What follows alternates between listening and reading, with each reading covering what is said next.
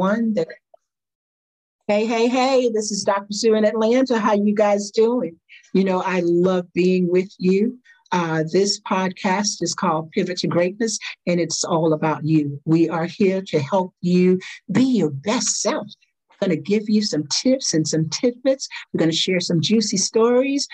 Sometimes we'll talk about books. The content is varied. Sometimes we'll talk about books. We'll talk about movies. Going to give you some juicy quotes. And the thing that I really love, we are going to have some dynamic guests, right? And so when we have our guest on, we have these juicy conversations. And I am so looking forward to our conversation today. Our guest today is Bill Lee Emery, and he is from, how about this? Queensland, Australia. Bill, how are you? oh, great. Thank you, Sue. It's uh, lovely to be here. Um, absolutely. It's the morning here, so um, it's a bright, sunny day. I don't know whether I should mention the, the weather or not, but we uh, we're in the big we're in the middle of summer here, so it's going to be very different probably from where you are. Oh wow, that is phenomenal. Yeah, it is. It's 15 hours difference, and so it's the morning there, and we're rolling into the afternoon, mid afternoon here. And no, it is not 74 degrees I'm not sure what time it is, what, what the temperature is right now, but when I got up this morning, it was about 36. So Ooh. I don't think it's going to be anywhere near 70. Yeah. Not today and not tomorrow. But I'm so excited to have you here. And I'm really looking forward to the conversation. You know, for the listening audience, as you know, we, these conversations just kind of ebb and flow. They are raw and unedited. I've got a few questions that I'm going to ask Bill, but basically, we're just going to have a conversation with you as the focus. How can we support you on your journey to greatness? We believe that greatness is your birthright. We believe that every person is great, every person has that potential. You get to, to decide what greatness is for you. We don't tell you what it is. I can't tell you what it is for you. Hey, I'm still trying to figure out what it is for me, but I'm doing my thing and I totally encourage you to do yours. So, Bill, before before as we get started, I've looked at your information. This is an amazing man, y'all but it wasn't always that way.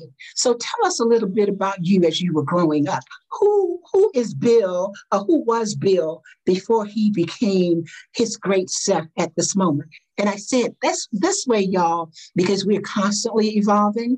The greatness that he has today is not the greatness that he he will have tomorrow. So talk to us, Bill.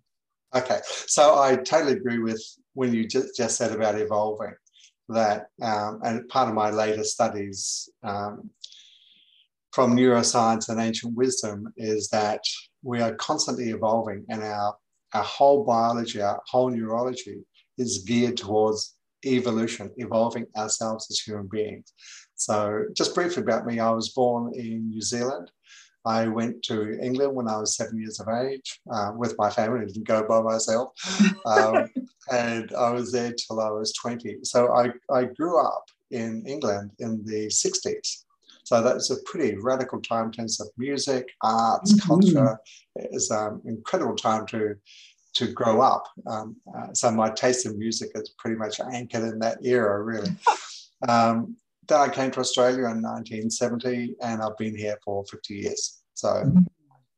but the pivot, since we're talking about pivot, pivoting, um, I worked in the computer industry for, um, for quite some years. And my last job was operations manager of a company in the computer department. Mm-hmm. And it was one of the, in that era, people did work and there were no mentors there was very little training. Mm-hmm. if you were technically good you got shoved in a, in a job which which put you in charge of people. And if you're technical mm. but you don't know about people then it's like right. so my last job i would wake up in the morning with a knot in my stomach and i go to bed with a knot in my stomach. And i did this for three months. This is after i've been traveling by the way. I've been to I've been to Europe, I've been to Southeast Asia, spent some time in, in America. And I came back. Now I was going to settle down and, you know, mm-hmm. do all that stuff. Um, and in three months, I was just, uh, I was at a point where I'm going, what the heck am I doing? And a friend of, a friend of mine who's a counselor from um, Canada, he said to me, Bill, they're not paying you enough to die. And I'm going, no, they're not. Um, and so I quit and I had, I didn't know what to do. And I actually ended up in a job in a factory, just punching out little bits of metal. And it was a mundane job, but actually gave me time just to think about what do I really, really want to do. So often, you know, people get, go into university courses that their parents wanted them to, or they do jobs because that's what the family did, whatever it might be. But it's not really what they are here to do. Hmm. And life will allow us to do that for a little while, then give us a little slap across the, the, face and go, hey, this is not it, you know. And, and there'll be something bubbling inside of us, you know, really inside of our heart saying, this is not what you're here for. So the more we try and hang on to how that is, how we think it should be, the worse life becomes and things will start to fall apart until we get to a point where we just go, I've just got to do what it is that my heart truly wants. And for, you know, I wish I had known at the age of 28 or 29 the things I knew now. Me because too. I would have, yeah, I, or probably all of it.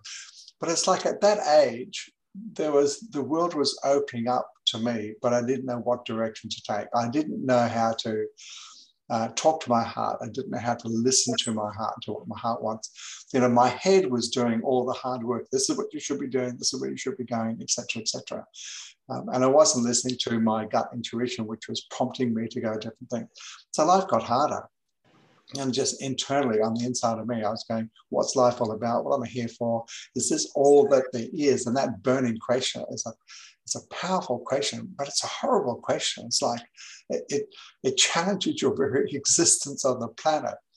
But then, fortunately, you know, sooner or later, when we kind of clear away the mist of, you know, all the illusions of the, of the world, and we go, this is what I really want to do. So I ended up uh, learning about clinical hypnosis many, many years ago. Then I studied transactional analysis, gestalt therapy, psychosynthesis, a whole bunch of things, NLP, a whole bunch of different modalities.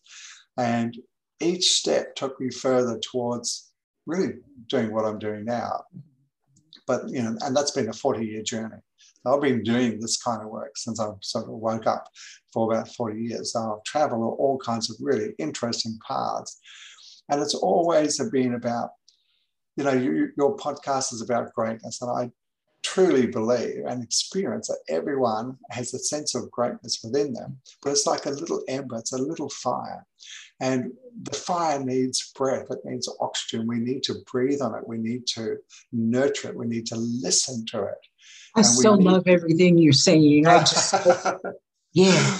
Well, we've, we've travel probably very similar paths in that way. But it, and I think it's true for every human being that there's something inside of us which wants to be birthed into the world. It's our talents, our gifts, it's the things that makes us come alive. And um, one of my early mentors, when I was learning about transactional analysis, and if your listeners don't know what that is, then you know go do a search. I think is a wonderful, simple model of human behavior.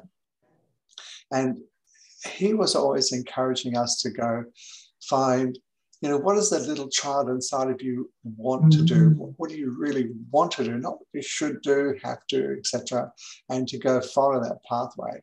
And he was um, instrumental in the things in my latest book about being bulletproof from criticism, because part of that journey is I had to become aware of, you know, here's my my greatness, who wanted to be expressed into the world, but the inner voice going, no, you can't do that. What makes you think you do that? No, no, no, no, no. All that kind of critical stuff. I had to learn how to deal with that. Otherwise, it'll always be there um, telling me that I'm not good enough, I'm not smart enough, I haven't got everything down, it's not perfect enough, all the rest of that crap and shit that basically, you know, often goes around, you know, and, so and much. because, uh, you know, we, we, have all got this, but it's how you manage it, how you deal with it.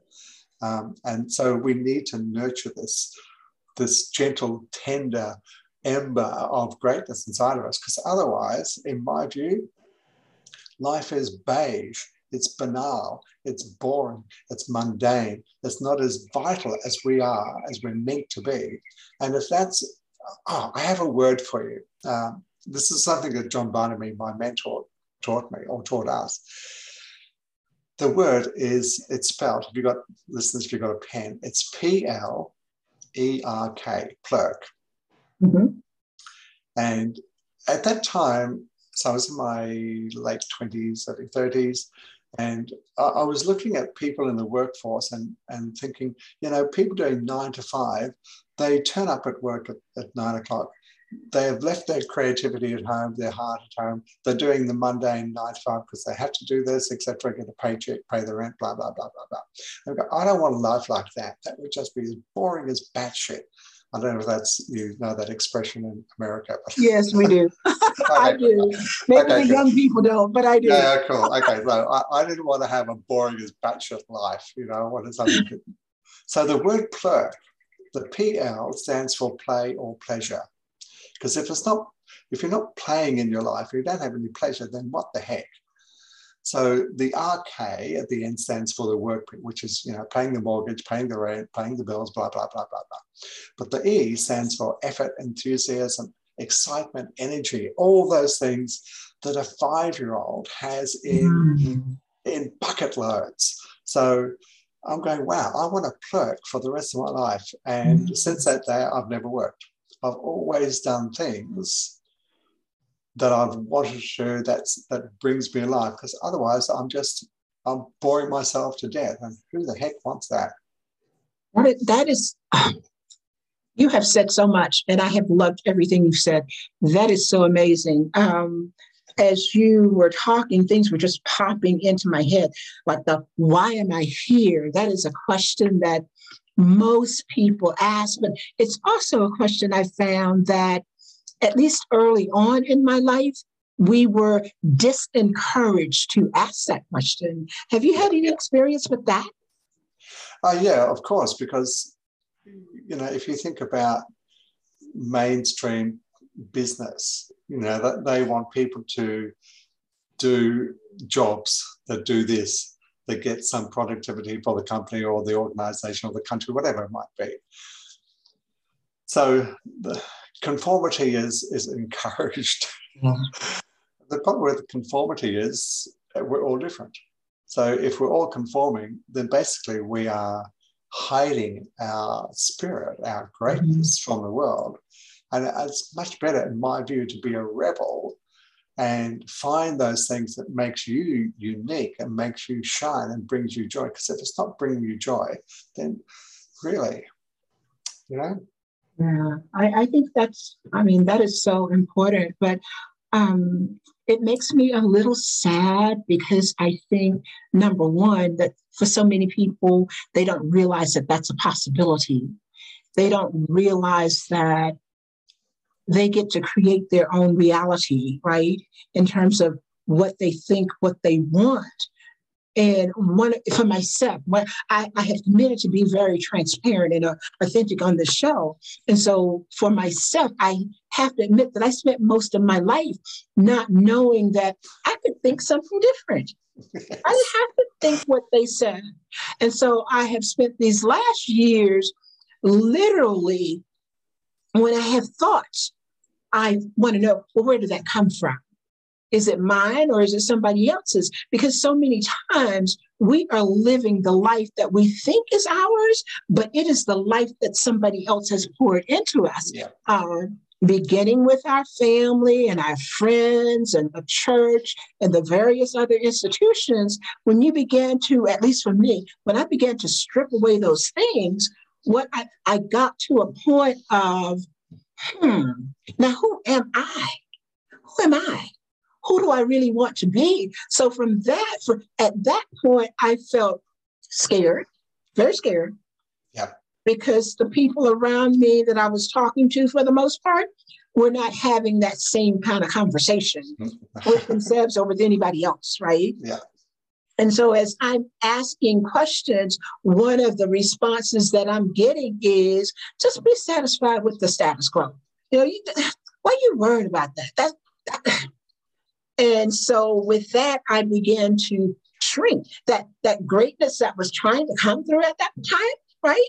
I just began to kind of pull inward and get back on that humdrum track of going to college, getting a degree, going to work, uh, getting another degree, going to work, doing, doing, doing, and the dream of being an artist, the dream of traveling, the dream of seeing all of these countries and doing all of these things, meeting new people, those dreams just kind of became constricted or restricted, I put them in a box. And as I got older and could have could afford to go places, I would go. But by now, what had happened is I had built up a sense of fear. You can go, but you better not go too far. Stay in your comfort zone. Yeah, so yeah. For the audience, I want to tell you when I say that I took away, I started to rip away the mask, I did. Now, I'm not saying that I discarded all of my beliefs because I think what you do, you look at them, you turn them upside down and around, you examine it. Yeah, that came from this person, that came from this place. I think I want to keep it, and you keep it. But you don't keep it all, keep all of it. You think about it, conscious decisions, intentional decisions. Yes, yes, yes. yes. And I got to say that people listening to this podcast, they're more likely to have already been asking those questions than the people that never get to explore or go inside. Mm-hmm. Um, and you're right, because for a long time I didn't know what I wanted to do in life because I, I hadn't learned of how to really go inside my life was lived on the outside of how I looked and you know what I did, etc., all those kind of things. But the they say the journey from the head to the heart is the longest journey that yeah. we'll ever make because it takes courage. It takes courage to look at what you're doing, going, is it what I what I truly want, and how do I know what I want? You know, what I've done uh, in Australia for the last eight nine years I've been facilitating at men's gatherings um, in Queensland. Twice a year, I do programs, and that there'd be like 100 guys there. And for a lot of men, and this is kind of stereotypical, I suppose, but for a lot of men, they we weren't used to going inside of our mm. heart, finding out what's here. It's all about you know our head, what we do, what we think, what we mm-hmm. create, etc., etc. And for a lot of men, like if you um, for people, not just men, picking on men, but it just happened to be men's groups at that time. It's like if we don't get into our heart, I mean, this is where our true, our deepest values lie. It's the things that really mean the most to us. So when, when disaster happens around the world or in our community, what often happens is you find the best and the worst of people come out. Yes. And the best really is when we go, you know, I've got to leave all this stuff on the outside alone and we've got to find out what's truly important, follow that, and that's what's going to help. And it'll come to things like um, compassion, it'll come to things like gentleness, uh, being authentic, being truthful about where you are. You know, no matter what we've done, if we're truthful about it, then we can go forward. But if we're putting up a, a smokescreen, as we've all done, um, well, I'm talking about myself, as I have done. We all have. we all have, you know, it's part of our conditioning to find out, you know, to protect us, if you like. Um, but sooner or later, that, that, that part of us, that little ember, it wants out. It will be heard. It will be seen. It may take years or decades, but it's coming for you because it knows that's the truth. That's the truth of who we are. And, and we can live a life for a certain period of time but after a while, the lie just becomes um, untenable. Yeah. Untenable. Yeah. Yeah. I, I, um, I think a part of, and again, this is not, listeners, this is not intended to be stereotypical. I think it's probably factual to a great extent. Men are conditioned not to show their emotions. And in fact, I think that to a great extent, men are either pro, uh, uh, even programmed to believe that they should not have emotions, or if they have emotions, they should be the strong, you know. Yeah, stoic. Yeah. Nothing wrong with me. Yeah, like in Australia, and I'll talk about Australia because I've been here for 50 years. It's very, you know, nothing wrong with me, very stoic mm-hmm. um, and tough on the outside, you know, gentle heart on the inside, but tough exterior, you know, all this kind of stuff. And, and as a child, I was taught, you know, big boys don't cry. Exactly. So, you know, our ability to express sadness is curtailed straight away. Um, in the family I grew up in, my father was six foot four, 18 stone, police force in the army all of his life. Anger was a one way emotion. It went from big people to little people. I could not imagine as a little kid me being angry at my father. It just wasn't happening. So, as a young man, what do I do with my anger? I don't know how to express it. I don't know what it is. So, as I was growing up through my teens and 20s and 30s and beyond, managing my emotional state um, and having some mastery at that now, I have to say, mm-hmm. fortunately, after all these years, uh, is one of the most important things I've been able to do. What I think and what I feel, uh, and therefore what I do. Those three things, you know, every human being mm. needs to challenge and, and, deal with and become a master of their own thinking, of their own emotional state, and the things that we do. If we can master those three things, then our life will be on track. But if we don't, if we're like always blaming everybody else for what's wrong with us, you know, you made me do do this, you made me angry, you made me sad, blah blah blah. It's rubbish. No, you know, one of the things that my mentor um, John Barnaby taught us, he said, no matter what we feel, we are responsible for that. So mm-hmm. rather than saying you make me angry, I make me angry when you. Or another way of doing it, if you want to go deeper, is I choose to be angry about what you have said. That really levels it down. or, I, or, I, choose to be really sad and mm. depressed by what's going on. So that brings a choice right at our doorstep. And that's the truth. That's the truth. I, and we choose our emotional states. Absolutely. But I think that, no, back up. Absolutely. And I think, and I think that um, so much of our ability to do that, again, goes back to the programming because early on as children, you see it happening that a child does something, a child cries, and then a child points outward. And even the, the parents parents, I'm a parent, so I'm, I'm going to talk about parents. The parent will point out with sometimes and say, Oh, did that person hit you? Or did that person hurt you? Or did that person say something to hurt you? Or did, and so you are programmed early on Absolutely. to look outward rather yeah. than, than to look inward. And what I say to my clients, because this is where I had to come from myself, is to understand between the thought and the response is a space.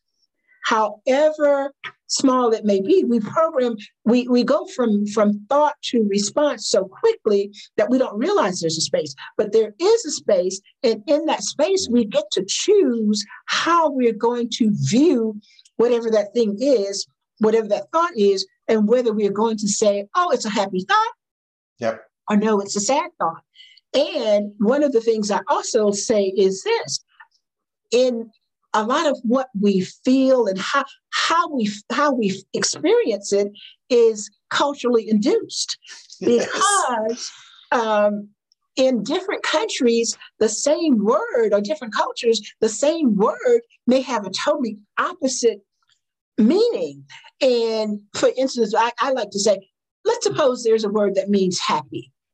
It means happy in america. It could mean sad somewhere else but because in America it means happy, uh, we hear it and we feel happy. If we go to another country, another culture where they hear the same word and they don't feel happy, then we wonder yeah. what's wrong with them.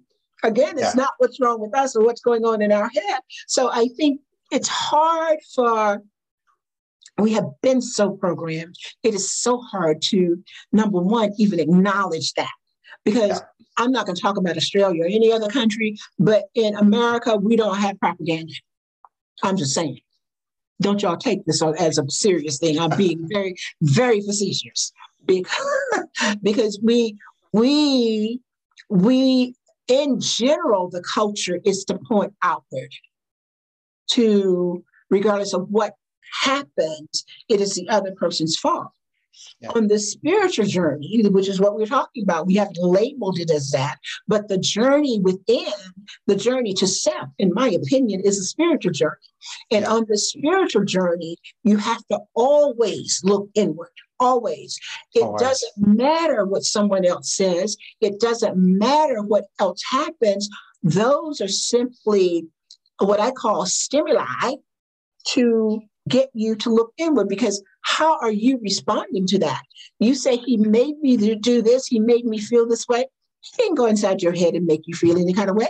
Yeah. You heard and or experienced what he said or what happened, and you made a decision consciously or unconsciously that this is how I'm going to respond.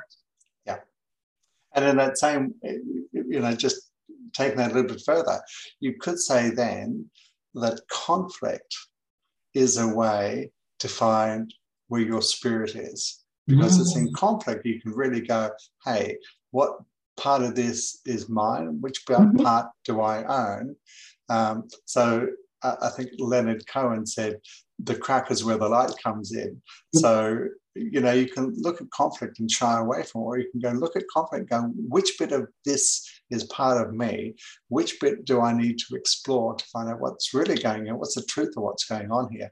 Not what my head's saying, whatever it might be, but and it's that inner journey. And you know, your listeners, they are likely to already be on the inner journey, and good on you because if you're not, um, well, good luck. know and i say that with compassion because i know what it's like to be wandering around in the darkness and in the jungle going what the heck am i here for?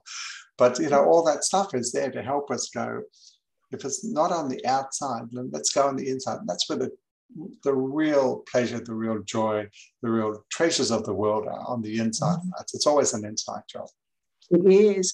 And i hear a lot of people these days saying phrases like wake up or I'm woke or stay woke. Yeah. I don't know what they mean by that, but when I hear it, I'm always thinking for me, being awake means being spiritually awakened. It yes. means to understand the oneness that we are with everyone, everything. We yeah. are all a part of this huge system, but it is an interconnected system so that regardless of where in the world you may be physically, we're still connected. Regardless of whether I am, it, it is plant, animal, rock, earth, we are all still connected in the system. So I don't know what other people mean, but for me, that is a part. When you are when you ha- begin to have that understanding of oneness, that really is what greatness is all about. Yeah. It's, it's not about the car, the house. There's nothing wrong with material things, but that's not what it's about. It's not about the position. It is about your understanding the oneness of all that is. Yes, totally. Uh, and there was something um, that you said that triggered a thought, and then it just disappeared, and that's okay. I know as you're talking, I'm having all these thoughts and I'm saying, pay attention, pay attention, because he's, you know, I'm loving what he's saying, but I get it.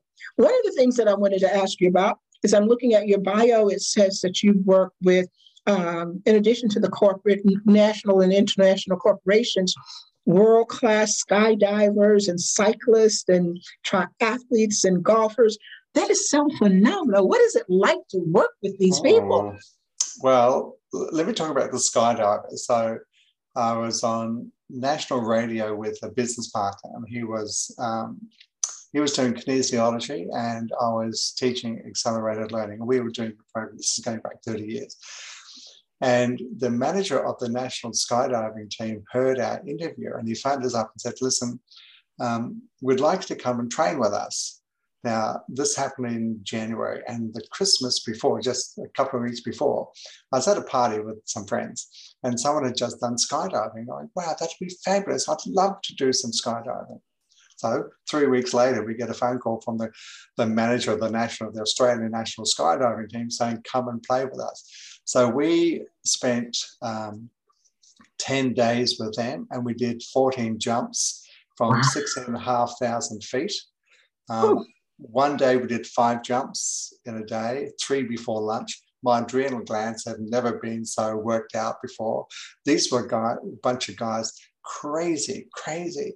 Like the things that they would do were just hair raising stuff, but they were so full of life. And my job was really to help them in some mental things of what they focus on and how to do that. And Brendan O'Hara, my partner, business partner, he was working on kinesiology what their body was responding. So there was one instance, and this is kind of goes back to what you focus on. So these guys would do a jump from 16,500 feet and they'd have a, uh, a photographer, a video a guy coming down with them and he would uh, look at their jump from different angles and they, they would come back down uh, and then they would replay the video. Uh-huh. And the coach would, um, so I, I spoke to him about we get what we focus on. You know, mm-hmm. if if a child is sick all the time and we give them a lot of attention, then that's how you grow a hypochondriac because they go, well, I'm getting a lot of attention for being sick. Let's just be sick all the time. Anyway, so I was telling the coach, focus on what you want them to do more of. And so he came back down and we're looking at the video and he was saying, and he forgot what I'd said. And he said, You didn't do this well. And what about this? And this is not right. And he's uh focusing on all things he wants them to change. But what happens is they start their scores and it would be like a, a 12 for a jump, which is pretty good. And then during the day, it would go from 12 to 10 to oh. 9 to 8 over the, over the five jumps. So I said to him, listen, you know, I reaffirmed what I've been saying, and he said, oh, okay, yeah, right. And he forgot. So the next day, there was a whiteboard that he couldn't see. So I put a line down the middle and I put a cross and uh, a minus. I didn't tell the guys what I was doing.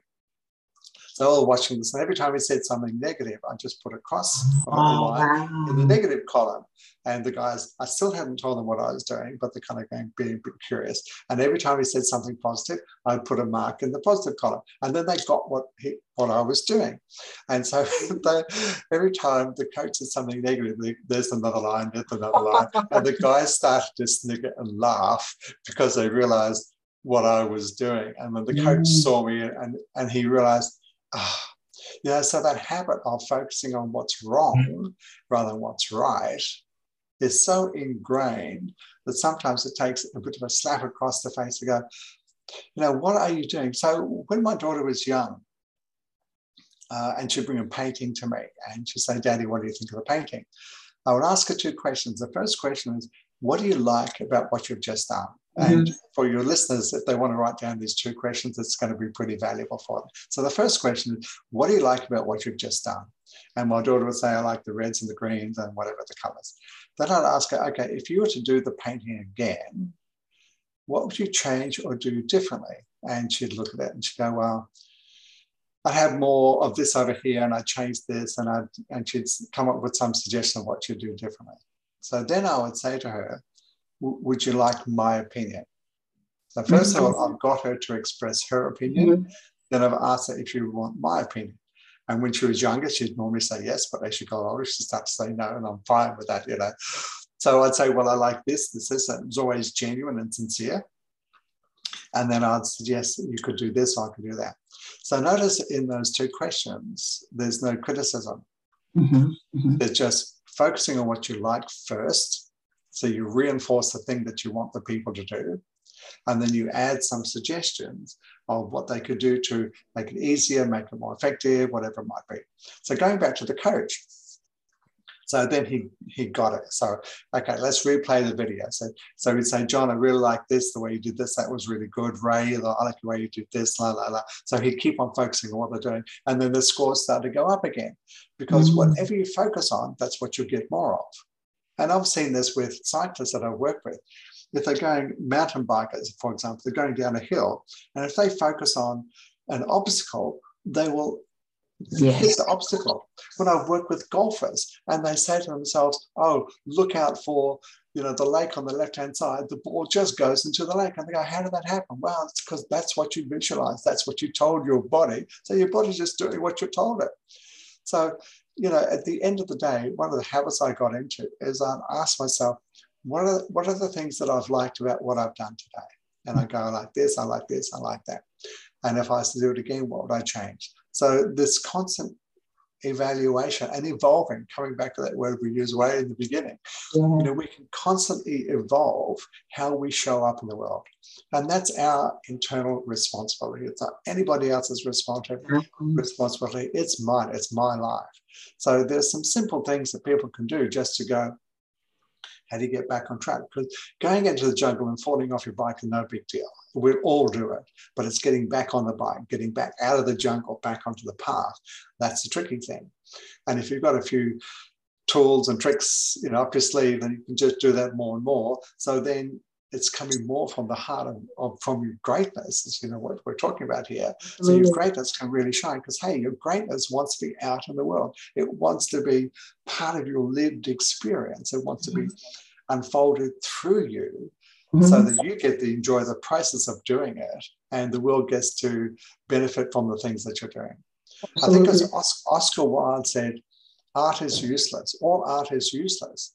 And what he meant by that is it's the it's a creation of art mm. that is the gift, not the selling of the painting mm-hmm. or the sculpture, whatever it is. It's the mm-hmm. joy of the process that is the gift. It doesn't matter if someone buys it or not. I mean, that might be commercially nice for you, but it's like it's a process of creation that is the best gift, gift for, because that's when we are really in tune with our greatness and it is speaking through us and, and, and acting through us. And that's the joy of life.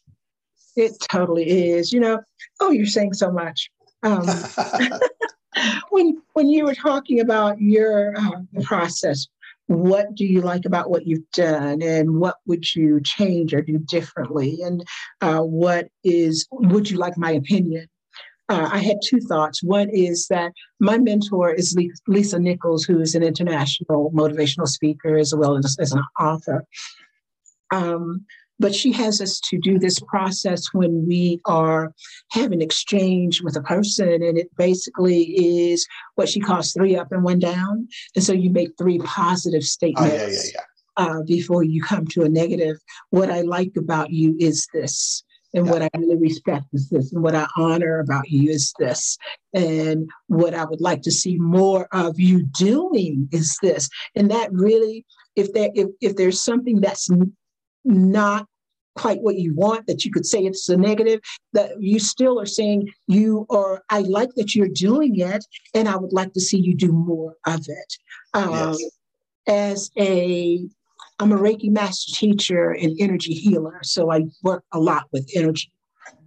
And I totally agree that energy goes where your thoughts flow right? Yes, and so when you are thinking, I don't want this to happen, then that is exactly what exactly. you're telling the subconscious mind to make happen, right? Yeah. Because the subconscious mind is not hearing the do- the don't, and no. the energy is going to that thing, whatever it is you say you don't want to have happen, and and that is perhaps one of the difficult things for people to understand that if you don't want something to happen, then you focus rather on the positive thing that you do want to occur rather than the negative thing that you don't want to happen.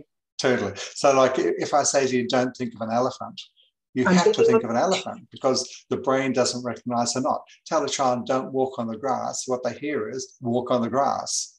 If mm-hmm. someone says to their partner, don't forget the milk, the thing they don't bring back is the milk. And so it's it's a subtle thing, um, but it's really you know language is so in, important in this respect, and it's a language not only externally but also the language that we have on the inside. Mm-hmm. And you mentioned being woke or being awake, and being awake is one thing, but staying awake, that's the challenge because we can all go drift back into, oh, I can't do this, I can't do that, I'm not great, you know, blah, blah, blah, blah, blah. So being awake is one thing, but staying awake, that's the uh, that's the ongoing work in progress. And from my perspective, I'm always a work in progress. Yes. Always. Every day is new. What I do with it is my choice. And if I go to sleep, then I'll make bad choices. If I'm awake, then I'll make more creative choices. And that's true, I believe, for every human being. Yeah. Speaking transparently, I have to admit, there was a time when I thought, based on the Cinderella stories, mm-hmm. that I would reach that point and I would quote unquote live happily ever after. Don't laugh. I'm just saying, my fairy tale. Do not laugh. But and, and I say that because so many of us grow up with the fairy tales. We think that there is a life, a, and, and it's not that, that, that you can't live happy ever after. It is that that smooth, what, what that implies is that you're going to reach a point where there aren't going to be any more bumps in the road. Now, there are always going to be bumps. How do you navigate that? Do you go around it or do you, do you find a way through it or do you go over it? Because the bump, the bumps will stop coming when you transition to your next dimension. But as long as you're here, yeah. as long as you're here, Sue, there's no Cinderella and they have lived happily no. ever after no. uh, ending. And that was a hard thing. I, I became very angry when mm. at 26 years old, I realized they fed me a, a, a, a, line of BS, right? Yep. And I, you know, I did the same what I was told to do. I went to school, I got out of college, I got a job, and I got married and the marriage sucked and the getting out of college was like I gotta work I gotta work at a job that I hate and with people that I don't particularly care. Hey, there is something wrong with this. There's yeah. something wrong with this. And yeah. so I had to do so that was really the beginning of my journey to awareness, but uh, to self-awareness. But I'll say this too for the listeners, as you well know, the journey isn't smooth. It's not, I'm going to start here and I'm going to end here with the awareness. It's been up and down. There have been periods yeah. where I have totally shut down, pulled back from it, sometimes years, to come back in and realize I believe that we are here as spirit beings and we are on a journey. And regardless of how much you go in and out of it, ultimately you must you must return to the path and continue on it. Yeah. And that's yeah. where the greatness comes in. Yeah, indeed. And another way of looking at them is every conflict that we have, every bump in the road, we can either look at it as, oh no, here comes another one, or we can go, oh wow, here comes another one. what other juicy bits of me am I, are going to be revealed so I can deal with it? Yeah. So, yeah. and there's a book, I forget the, the author's name, uh, and I think the title is something of The Obstacle is the Way. Um, I was just listening to that on the audio oh, book. Well, there you go. Yes. I so, love so it. The, so then it's like, well, come on, bring me some obstacles worthwhile for me to get mm-hmm. my teeth into so I can find what the gems are underneath all of this because that's what life will always do. You know, and I was fed the same story of, you know, you get to this point here, then everything's okay. No. And if that was true, gosh, that would be so banal, so ordinary, so boring, boring as batshit. It's like as human beings, we we need juice in our lives. We we need to be juicy. We need adventures because if we're not having adventures, then we may as well get our slippers and our pipe and, and a rocking chair and um, just read a book and go to sleep. Um, yeah not what I want to do. But speaking of books, I know we've been on for a little while and I have loved every moment of it. But before we get off, you and I were talking before we came on, and you shared a little bit about a a series of books that you're going to write. Now, you know, I told you I have this question that I want to always ask each of my guests, and that is it's one year out from today. Oh, uh, yeah, yeah. Okay. One year out, Bill. And you're going to call me, and I'm going to be expecting this call on the real real. And you're going to say, and you're going to say, Dr. Sue, Dr. Sue, Dr. Sue, I am so excited. I remember we were on that show and you said, and, and I'm so excited. And I just want to tell you all these things that had happened. And so what will you tell me, Bill? Okay.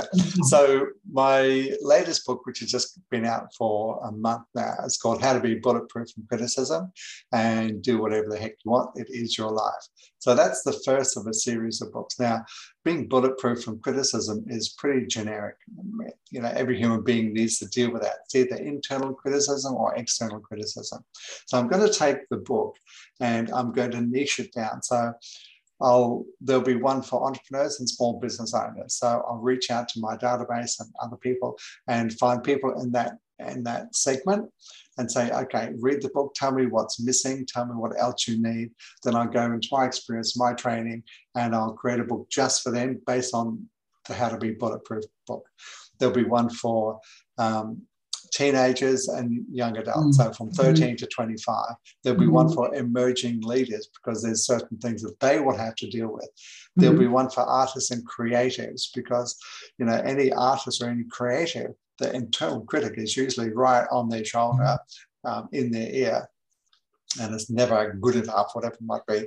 And there'll be one for couples because um, just in talking to people, uh, people saying, "Oh, my partner needs to read this." I'm going, "Well, yeah, well you probably need to read it first, and then partner, you know." no, the partner, partner needs to read this. so, so part of one of my mentors said to me, "Don't write a book." Write a series of books. And I'm going, yeah, because if I put everything that I knew into one book, it would be too complicated, too mm-hmm. messy. And so one of my other mentors um, said, one book, one theme. So the theme is just this. I will keep it clean and clear. It's an easy two hour, maybe three hour read. Um, I've, I've, also created a like a quiz around this that your listeners can go onto. That's mm-hmm. it's free. I'll put the I'll send you the links and so you can put it in the show notes, or whatever. Okay, please do.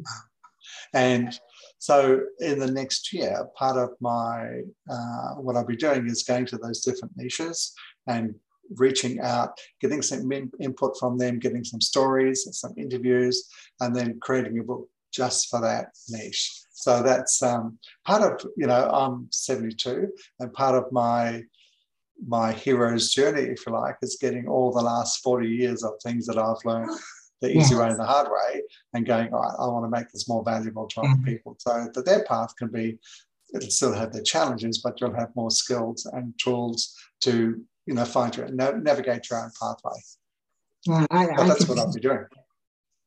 Congratulations! I'm so excited that you're doing that. I think it is so much needed. Um, I often think that for whatever reason there is there's so much knowledge available, but it's not being transmitted. Yeah. Um, and you know, you and I talked about what's my audience, right? And and my audience typically is between like 30 and 43, 45. And what I'm getting is that they need mentorship. They yes. they want it, they crave it. Uh, we to some extent, I'll speak for me, to some extent, I, as an elder, have not done my duty, which is to pass that knowledge on. And so I am so grateful that you are writing the series of books because with 40 years and more than that, really, plus yeah, yeah. knowledge and experience, you've got so much to share, so much to share. So yeah. congratulations on that. Now, what do you yes. what do you see as a hurdle though to your accomplishing that? because greatness uh, always comes at a cost, and there are yeah, always that's true. You know, um, before before I talk about, I just want to tell you, you may know the story about the old lion and the young lion in the jungle. Have you heard that story? So this is old, this is old lion sitting in the jungle up on a hill, and he's battled scarred and he's been through all this stuff, and he looks down and, and clear, and he can see a young lion. And he looks at the young lion going, I, you know, I remember when I was, you know, a young dude being a lion, you know, blah, blah, blah. And so much potential that the young lion has got. And I'd love to tell him some of my stories, but heck, you know, why would he want to listen to an old guy like me? And the young lion, then you switch down to the young lion. The young lion looks up, he sees this battle scarred old dude up there and going, wow, he must be just full of so many stories and wisdom. I would love to find out some of the stuff that he knows that I don't know yet. So both the young lion and the old lion, they have a connection. They both actually have a need for the other. And when when they can get to have a chat over a I don't know whatever lions eat, um, but when, when they get to have a chat, that they can swap stories. So mentorship. That's why mentorship I think is so important. So if your listeners are like, you know, 30 to 45, whatever, and if you haven't found some good mentors in your life, then go seek them out, either in the industry or from your friends or whatever it might be, because mentors can give you some guidance mm. from years of experience that you haven't had yet. And then when you get to be an old lion or lioness, then you'll have the opportunity because people will be going, I want some of the, the wisdom and the knowledge that you've taken all this time to gather. And that's really what I feel I'm doing now. I'm feeling like an older lion going, I've got a whole bunch of stuff here and I want to get it out to the world. So coming back to your question, what's the, what's the hurdle?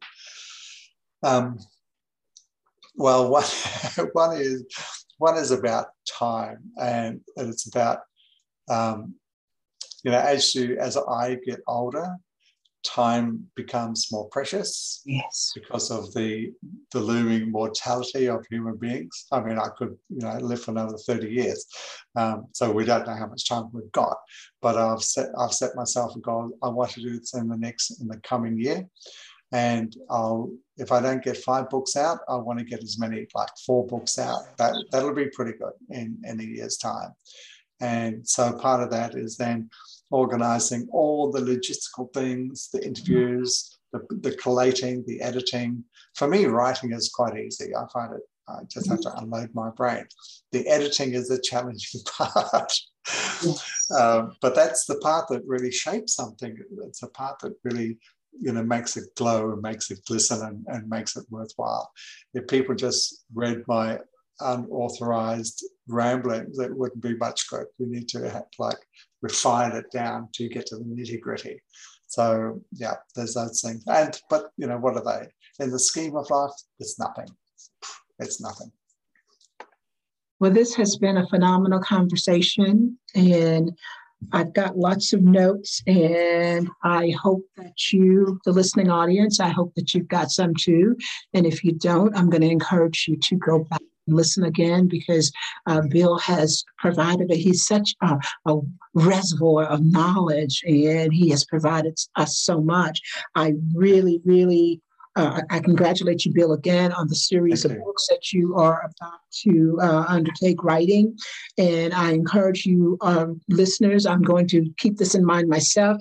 Um, I like the two questions. What do you like mm. about what you've done? So as you are going within, you know, we talked about going within. So as you're looking within yourself, it is so easy, so easy to be overly critical. And so I'm going to ask you to look at yourself and say, well, what do I like about what I've done? More importantly, do, what do I like about who I am? Because that's where you start from who I am and what I've done. And then you can't relive your life, but you can learn from it. So if you could do some things differently, I won't say if you could do it over, but if you could do some things differently, what might those things be? What might they be? And then opinions are always good, but remember, everybody's got one. So you need to be very selective in terms of who you get, who, who you uh, seek the opinion from. Let it be someone who is doing something that is word that makes them worthy of you asking them. Let it be a mentor who has shown you that, yeah, like the old lion, I've been through some stuff. I've been through some stuff. But old lion, as you listen and mentor, remember this is a new lion. And if you if you provide the input the wrong way, you can crush their spirit. And we here at Pivot to Greatness, we're not about crushing spirits. We are all about raising them up and supporting them and encouraging them. So, Bill, before we go, do you have any one last word or words of wisdom or advice that you would give to the audience? Well, I guess it's something that over the last 40 years I've learned to do more and more. And it's very simple, and that's just to, to listen to your heart. Yeah. You know, your heart knows everything that you need to know. It knows the direction that we need to take in life. And it's always there, it's beating within us, it's giving us um, our blood supply, it's doing all these things but deep in that is really showing us where we need to be. Right. Y'all see this? That's what, it took me a long time to get there because I listened to everybody's voice other than mine. I did the things they told me, they, being parents, friends, whoever, told me that I should do. That's a part of most of our journey. But at some point, you have to stand up and be responsible and accountable to yourself. And so I encourage you to do that now. And remember, greatness is your birthright, but you got to earn it. Got to earn it to own it. And it always comes at a price. And the price is how much discipline are you willing to put into it? How much energy are you willing to put into it? And and and and, and, and the the process, the creative process, isn't always an active process where you're doing, because sometimes you can do so much that you lose sight of who you are becoming. And so take some time in there to get to know who you be. Yeah, I know I said that right. Who you be. Take some time to connect with them because therein, Bill has talked about your intuition. I've mentioned your soul a few times, but therein is where the secret to your success and your greatness lies. So until we meet again, I'm Dr. Sue, your host. This is Pivot to Greatness. You can find me on LinkedIn, on Facebook. My website is www.synergistic.healingcenter.com. And Bill, shout out to them where they can find you. And then we'll sign so, up. Um, my website is bulletproofandcriticism.com.au. That's the easiest place to contact me, and you can look on my website. There will be also a link to a free quiz that you can do, but that'll be on the on the website as well. So that's the simplest way: Okay, guys, check him out. He's got lots of good stuff for you. I'm going to drop that information in the show notes. Until the next time, hang in there. Greatness is your birthright. Go get it, y'all. Bye.